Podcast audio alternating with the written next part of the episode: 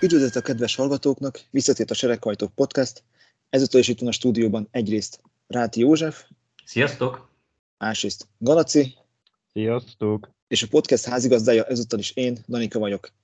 Srácok, lassan már egy hete volt a Bakreini idényító nagydíj. Egy, egy-két szóban elmondanátok, hogy milyen volt? Hogy éreztétek magatokat? Jó, nem volt jó, unalmas, izgalmas, stb. Hát ez egy nagyon-nagyon érdekes kérdés. A, szerintem a futam önmagában, hogyha 90%-át nézed, és őt igazából akár többet is mondhatnék, az nem volt valami jó. Vagy legalábbis rengeteget panaszkodtunk Discordon is, meg, meg cseten is, hogy ugye ez egy borzalmas, unalmas futam, de Alonso harmadik helye az, az így nagyon nem tudom én, én más utóiszadott ennek az egésznek, én nagyon örültem neki. Hát Úgy, nagyon kellett neki, nagyon kellett neki, mert tényleg egy világ legunalmasabb futama lett volna ez igazából, hogyha nincsenek a megmozdulásai.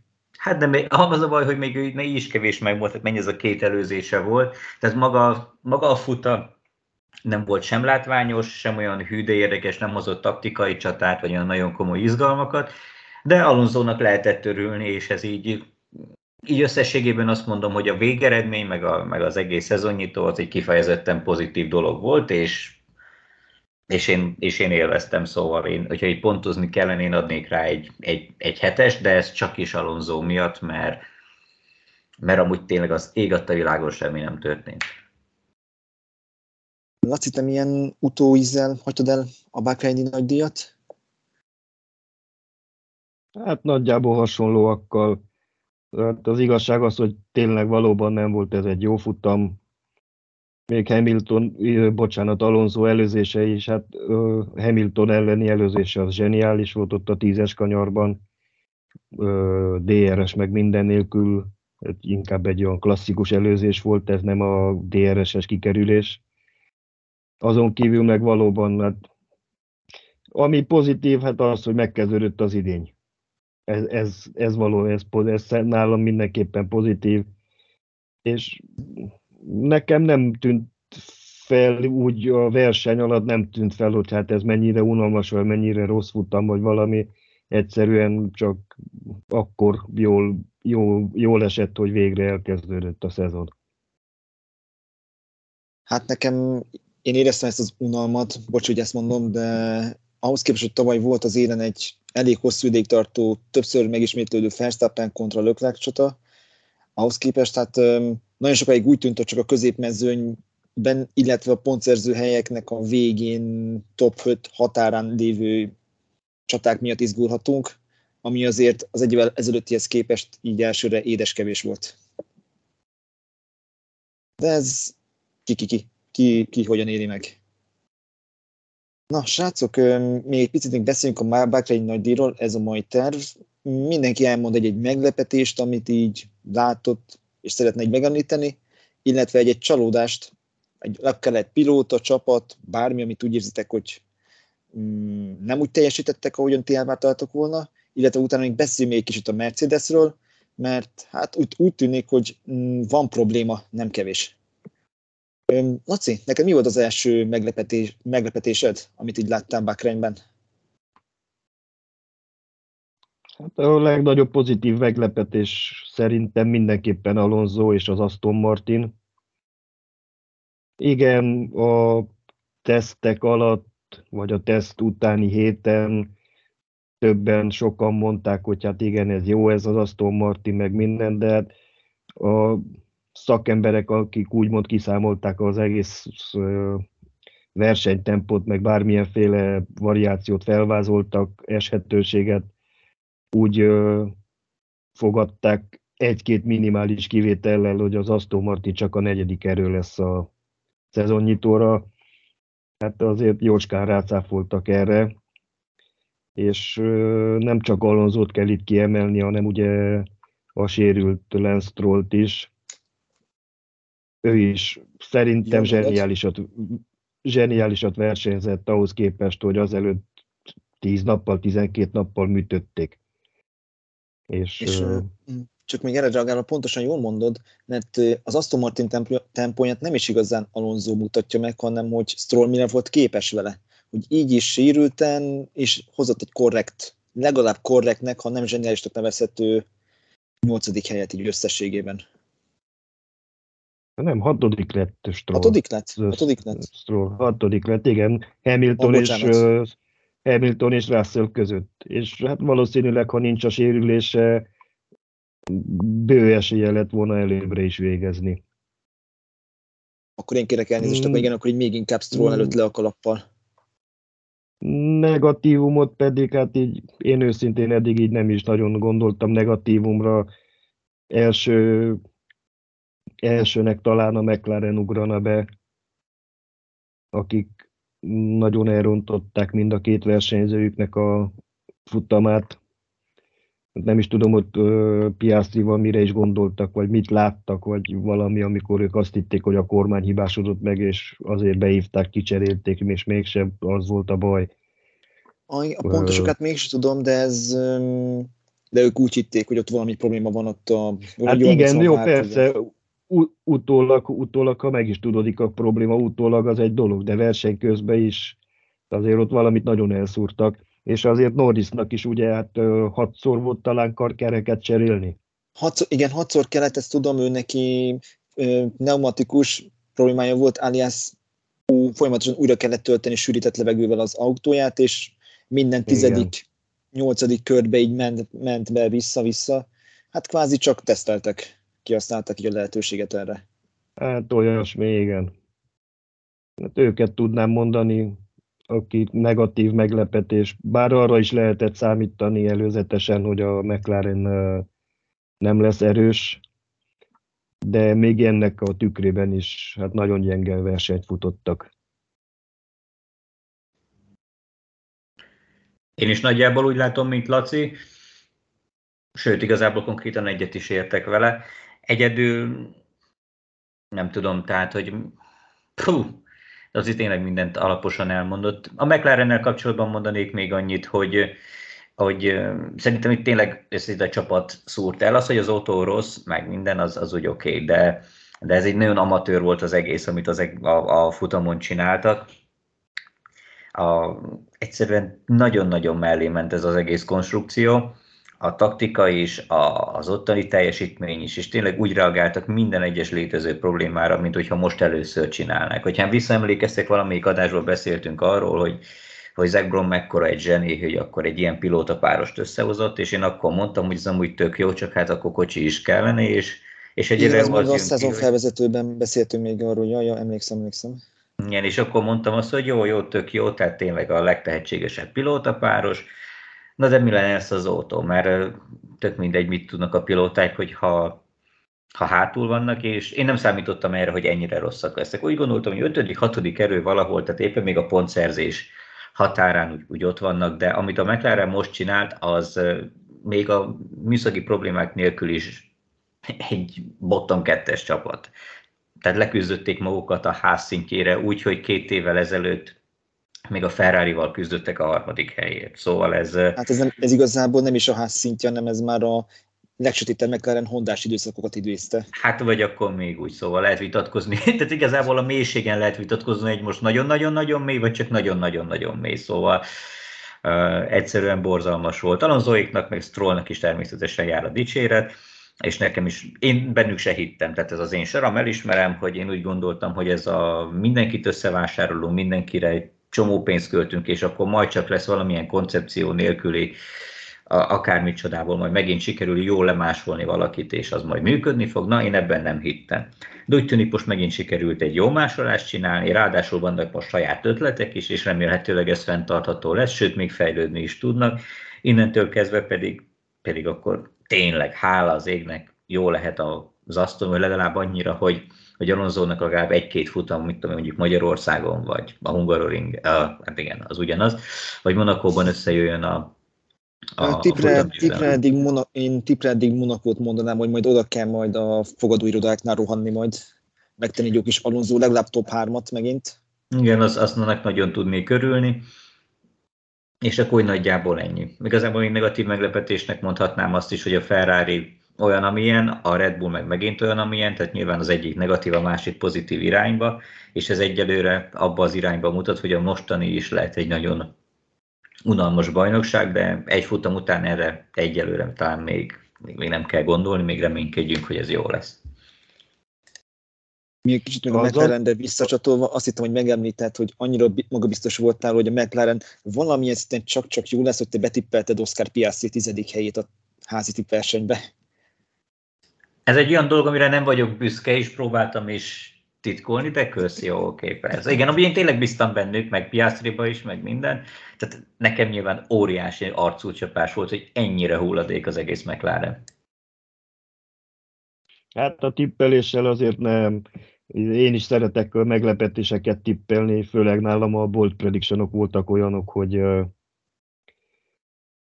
nem, hogy nem vagyok büszke rá, vagy büszke vagyok rá, de én, én általában szeretek olyasmire is tippelni, legalább egyet-kettőt, amit más, amire más nem. Én is például így töredelmesen bevallom, hogy én azt tippeltem az teljes szezonra, hogy Alonzónak nagyon gyenge idénye, idénye lesz. Hát egyelőre ez nagyon nem úgy néz ki. És hát ez most már eléggé megdőlt, ja.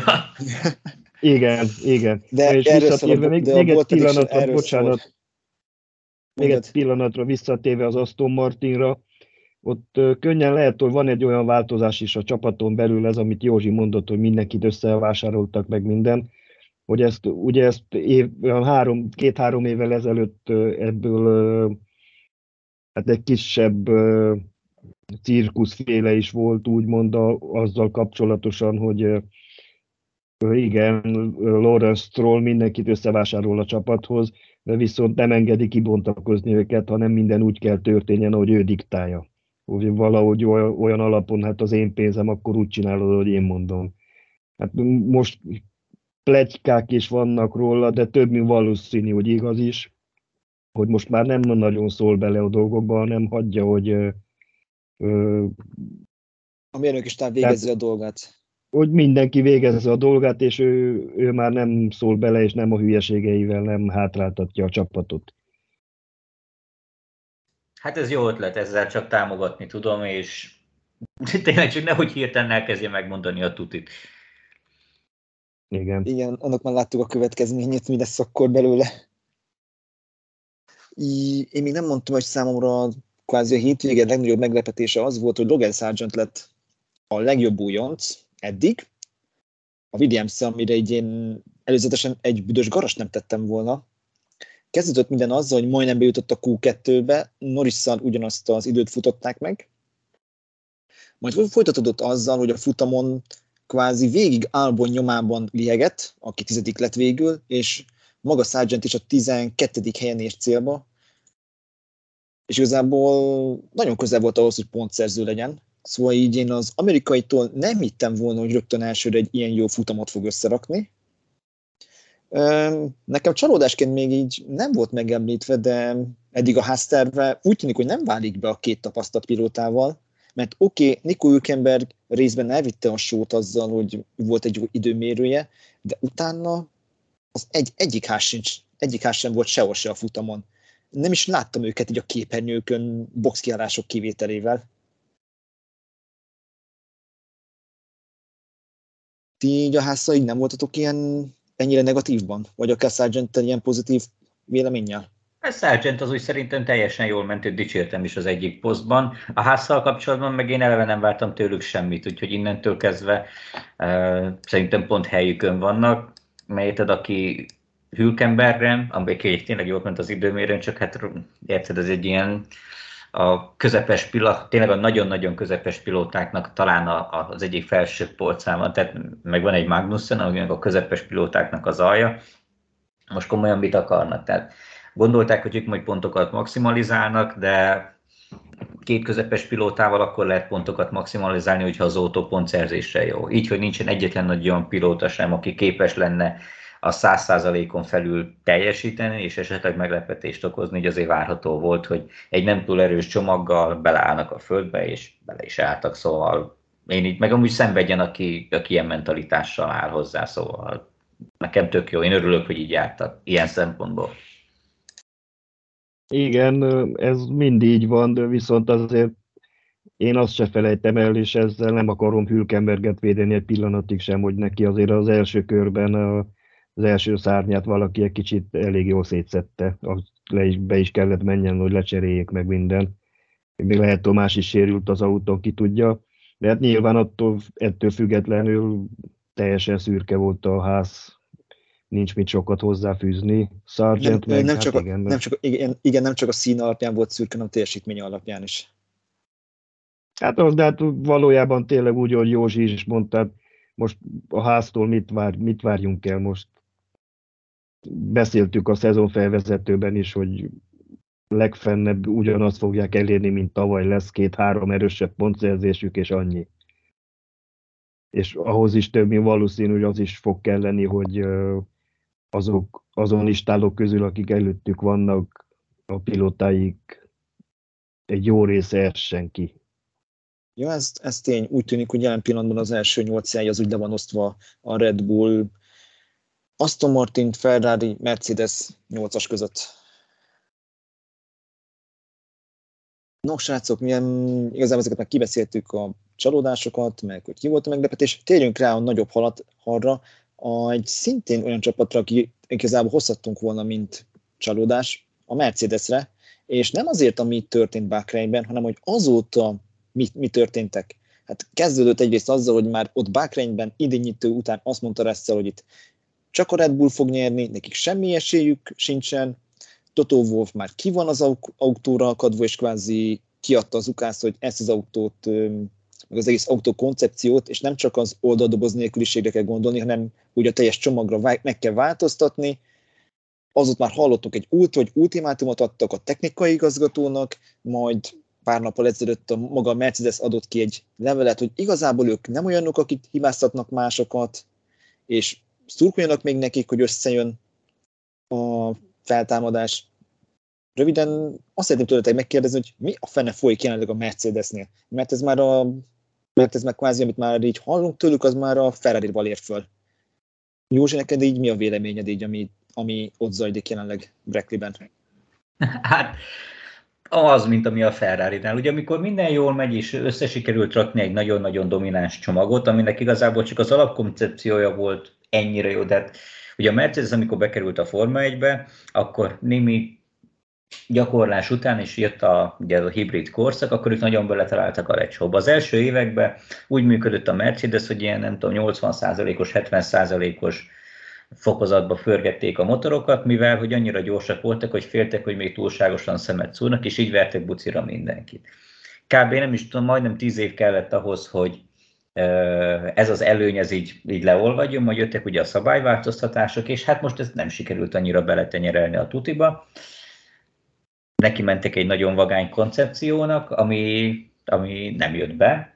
Most pedig ilyenkor általában, amikor egy csapatnál minden jó és szarrá nyerik magukat, akkor ugye mindenki nagyon happy, meg közösen nyertünk, meg mindenki csodálatos, és mi nem olyan vagyunk, mint a többiek. Aztán, amikor nem ennyire csodálatos minden, akkor ezek a dolgok kiderülnek. Hamilton, pláne most, már idősebb korára, miközben én még szeretne egy nyolcadik világbajnoki címet szerezni, most már nagyon morcos tud lenni akkor, hogyha ha nem megy neki a szekér, és egyértelműen tisztában, vele azzal, tisztában van azzal, hogy nem fog megint legalábbis idén biztos nem fog ezzel a mercedes bajnoki címért küzdeni. Toto Wolfnak a pénze bánja, tehát ő is már nagyon szeretne valami eredmény, meg győzelmeket, mert ugye csapat résztulajdonosaként neki azért nagyon jó lenne a, a money, meg a, meg a siker. És hát ez Csak meg... erre egy picit, erre egy picit és egy pláne azok után így érinteti fájdalmasan, hogy úgy tűnik, hogy jelenleg, jelenleg, jelenleg nekik csak a konstruktőri negyedik hely néz ki, ami a másodikhoz képest azért jelentős bevételcsökkenés lenne neki. Hát ezt mondom, hogy neki kellenek a sikerek, tehát Hamiltonnak ugye kellene nagyon a siker azért, hogy, hogy tényleg abszolút rekorder meg csúcstartó legyen. Ugye a tavalyi szezonja is milyen gáz volt bizonyos szempont, ugye megszakadt ez a minden futamon legalább, vagy minden szezonban legalább egy futamot nyerek sorozata és ezek nem jönnek. És ilyenkor mindenki frusztrált, ilyenkor mindenki haragos, ilyenkor mindenki elmondja azt, hogy nem az ő hibája, megmondta a tutit, mint például Hamilton, csak nem hallgattak rá, és akkor most ultimátum, meg ez, meg az, meg amaz. Hát na, Van ilyen. Tehát ilyen, igazából a Mercedes most, most mutathatná meg azt, hogy ők tényleg különlegesek, meg tényleg mások, meg hogy ők náluk ez nem így működik, de egyébként minden csapatnál így működik, ez minden esetben kiderül, hogy amikor jönnek a nehézségek, a legtöbben ugyanúgy reagálnak. Ezt amúgy egyébként lehetett volna megcsinálni profibban is, de hát egyszerűen az ember hozzászokik a jóhoz, akkor így hirtelen nehéz higgatnak maradni, de ez tényleg ez nem az a Mercedes, amihez hozzászoktunk, ha a rossz máj akarnék lenni, akkor mondhatnám azt, hogy ez a Mercedesnek az igazi arca, de, de szerintem ez, hogy is mondjam, tehát igazából egy rossz formában lévő, lefelé tendáló csapat esetében ez valamilyen szinten védhető magatartás.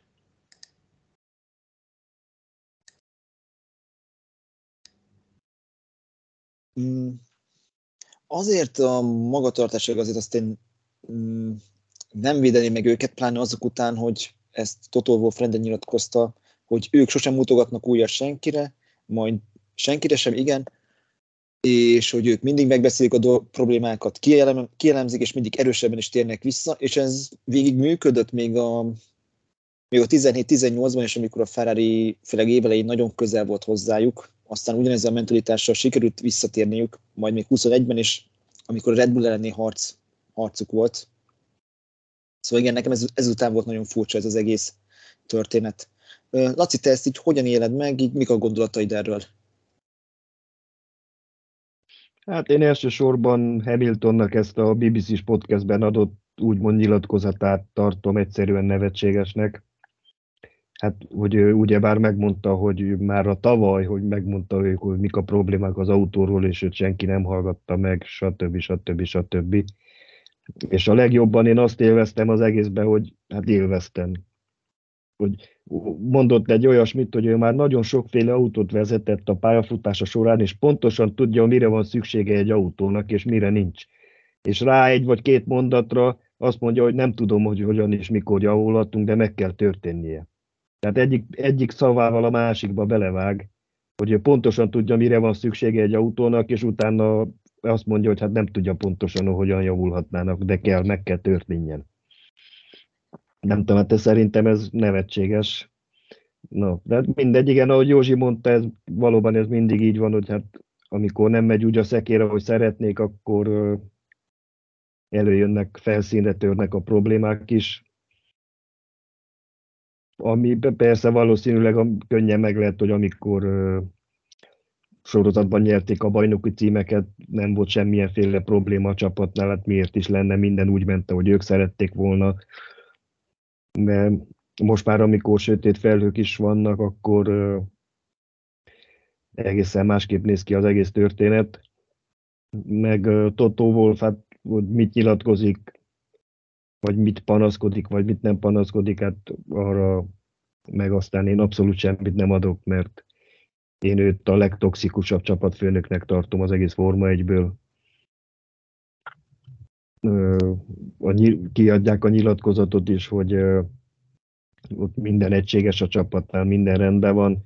Utána most valami tegnap talán, vagy mikor nyilatkozta, hogy most azt kell már eldöntsék, hogy a mostani autójukat fogják fejleszteni, javítgatni, vagy nekiállnak dolgozni egy új autón, ami talán hogy egy B modellen úgymond, ami jövőre is megfeleljen a céljaiknak, mert, és erről gyorsan döntést kell hozzanak. Azért erről a B autóról én kevésbé hiszek legalábbis, hogyha azt most fognak nekiállni egy B autót tervezni, hát az legjobb esetben Silverstone-ban lesz kész, vagy igazán még talán még addigra se, és, és majd csak a nyári szünet után a holland nagydíjon tudják bevetni. Igen, igen, igen, hát valahol hasonlóképpen nagyjából akartam folytatni, hogy ugye az, a költségsapka miatt el kell dönteniük, hogy mit akarnak. Na de közben ők a másik oldalon ők is csak Wolf azt mondja, hogy hát dolgoznak az, oldal, az oldaldobozon, a fejlesztett oldaldobozon, vagy új, új oldaldoboz kialakításon, amely Imolára készül el, és Imolára akarják bedobni. Akkor megint most ez persze a szokásos Totó Wolf nyilatkozat, hogy neki nem nagyon szabad szerintem elhinni semmit, amit beszél, de most döntse el ő is, hogy mit akar nyilatkozni, hogy nem akarják fejleszteni ezt az autót, vagy mégis fejlesztik, mert hogy ugye készítik az új oldaldobozt. Akkor, hogyha készítik az új oldaldobozt, akkor valamennyire csak az a döntése a csapatnak, hogy az idei autót fejlesztik. Nem egy egész újat fognak építeni, mert egy egész újba bele fognak, az nem hiszem, hogy bele fog már félni a költségsapkába. Jó, biztos, hogy nem fog beleférni az esélytelen. Én, meg én tudom, mm, ahogyan én tudom, Imolára még nem az új oldadoboz koncepcióval fognak érkezni, hanem a jelenleginek egy további változatával fognak érkezni, de hogy végül mi lesz az igazság, már senki nem tudja. Hát már ezen az új oldaldoboz kialakításon, ez a maga a Mercedes szerint már még a, még a szezonnyitó előttől dolgoznak az új oldaldobozon. Na, aztán most tudod. True. Ja, ja. Én közben meg elmúlt napokban gondolkoztam azon, hogy miért történetet az, ami, hogy miért történetet meg az, hogy a Mercedes így ide került főleg mm, technikai fronton, és így szép lassan a fejembe összeállt az, hogy a bajnok csapat igazából már nincsen meg. Nincsen már ott, Pediló már régóta nincsen ott, az egy dolog, de már nincsen már ott se Aldo Costa se, James Ellison a volt Ferrari, meg utána a Mercedes technikai igazgató is már pár évvel ezelőtt hátralépett, átadta a terepet Mike Elliottnak. Tudjuk, hogy a motorfronton is vesztettek fontos embereket, a, akik pont a Red Bullhoz mentek megalkotni a, a legújabb erőforrást, meg jelenleg is dolgoznak a Forddal való közös projekten. Ilyet vesztettek Areo mérnököket, akik az Aston Martinhoz távoztak, meg ugyanúgy a Red Bullhoz is. Szóval szép lassan már nem volt már honnan pótolniuk így az embereket, és szerintem most ez a fő problémájuk, hogy nincs kivel. Egyszerűen elfogy, elfogyott belülről a tehetség, és a szokásos régi módszer, hogy majd pénzből megoldják, most már nincsen meg az az 550 millió dollár, amit évente így erre eldőhetnek, hanem csak a mindenki által bemaximalizált 145 millió dollár. Hát ilyenkor derül ki igazából az, hogy ki mennyire jó csapatfőnök, meg ki mennyire tud csapatot építeni. És egyébként itt meg muszáj vagyok ezt belerúgni egyet a ferrari hogy a Ferrari legalább hasonló vagy nagyobb költségvetéssel nem tudja ugyanezt megcsinálni. Szóval legalább a Mercedes azt elmondhatja magáról, vagy Totó volt, hogyha mennyiben adnak neki pénzt, akkor a világ minden pénzéből tud csapatot építeni. Most, amikor pedig már okosba kellene csinálni, akkor meg, meg így most már nem működik. És igen, a legnagyobb tehetségeket, a legnagyobb zseniket a csapattól mérnöki szempontból azokat elvitték, vagy maguk léptek le, mert, mert nem tetszett nekik az, ami ott folyik, most meg ennek a levét isszák. És egyébként csak még egy fél mondatra visszautalva arra, hogy a Mercedes-től, vagy ez mondjuk álszent beszédet, vagy ilyen, nem is tudom, ők voltak azok, akik azt mondták, hogy ők soha nem tesznek sorrendet a pilótájuk között, soha nem utasítanak senkit, tehát nem lesz csapatutasítás, stb. stb. És igen, persze, amikor csak ketten egymás mellett voltak, és csak a saját házon belül dőlt el a világbajnoki cím sorsa, akkor nyilván persze belefér, minek szóljunk bele. Viszont amikor hirtelen már tétje lesz, amikor egy kicsit jobb volt a Ferrari, amikor jobb volt a Red Bull, vagy amikor éppen ugye két évvel ezelőtt meg életre menő harcot hívtak egymásra, akkor egyből jöttek a csapatutasítások is. Tehát ne vegytett igazából én ezt nem venném úgy a szívemre, hogy, hogy most ezt mondja, tehát hogy ellentmond saját magának. Tehát mindig mindenki azt mond, ami éppen az eszébe jut, hogy ami a legkevésbé kínos a csapat, vagy az üzlet, vagy bármi számára. Tehát hogy következetességet, meg úgy igazságot, azt, azt ne várjunk egyiktől sem. Szerintem ez így teljesen normális. Tehát hirtelen, hogyha a Red Bull összezuhanna, akkor ők is elkezdenének anyázni mindenkit, meg, meg felszínre kerülnének a problémák, egyébként, ahogy már tavaly is volt, egy jó dolgokban is kreáltak problémát azzal, hogy most Perezre fejlesztik az autót, nem Perezre fejlesztik az autót, szegény Mexikóit most nem tudom, kiutálják a csapatból, az apja is beszólt a Red Bullnak, úgyhogy problémát mindig könnyű generálni, csak amikor nyersz, akkor senkit se érdekel, amikor meg, meg nem nyersz, akkor meg, meg ilyen szánalmasnak tűnik, de ez, ez szerintem a világ rendje, vagy legalábbis a Forma 1-ben ez mindig is így működött, ebben nincs semmi újdonság. Az valóban az, és azért fi, kicsit viccesre véve vigyázz, hogy mondod azt, hogy amikor okosba kellene csinálni, akkor nem megy annyira, mert rögtön ö, megtámadnak a, Fere, a Mercedes szurkolói, hogy hát bezzegők nem csaltak, mint a Red Bull. És egy másik dolog azért nem csak ezek, és szerintem van egy olyan is, mint abszolút bármilyen sportákban, bár, sőt bármiben, hogy ugye a Mercedesnek egy a Forma egyben soha nem látott sorozata volt, nyolc konstruktőri, meg hét egyéni világbajnoki címet nyertek egymás után, ez soha senkinek nem sikerült.